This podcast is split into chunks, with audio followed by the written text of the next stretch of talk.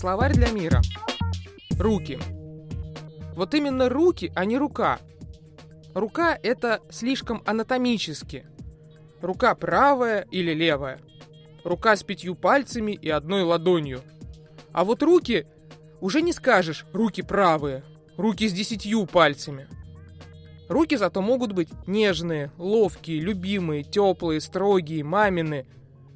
Удивительно, что мы боимся приучить детей к рукам. Стараемся их реже брать к себе. Мол, нечего баловать. А сами потом чертовски скучаем по любимым рукам. Помню, как на концерте питерской группы я засмотрелась на руки солистки. Ее пальцы, словно капли дождя, били по клавишам синтезатора.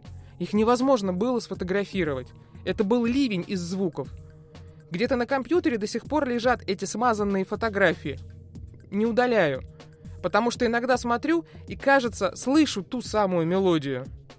Руки иногда живут отдельно от хозяина. Не-не, это не фантастическая история, как у Гоголя с носом. Это вполне себе реальная история про руки, которые нас выдают. Когда они дрожат, когда потеют, когда вдруг бледнеют. Вот в фильме «Девушка с жемчужной сережкой» напряжение чувств показано через руки. Просто крупный план двух рук. Ее и его. И казалось, что еще мгновение, и руки точно прикоснутся друг к другу. Или как у Картасара в рассказе «Шея черного котенка».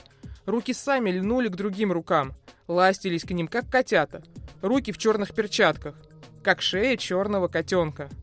Руки вообще часто становятся героями различных творческих изысканий. Заметьте, не ноги, не уши, а именно руки. Потому что самые заметные, или самые важные, или нужные – а так, замените все руки в рассказах, например, на ноги. Они взялись за ноги и пошли в закат. Фу, как неромантично. Хотя на других планетах, может, все так и есть. Может, это только здесь, на Земле, нам очень важны руки. Синонимы.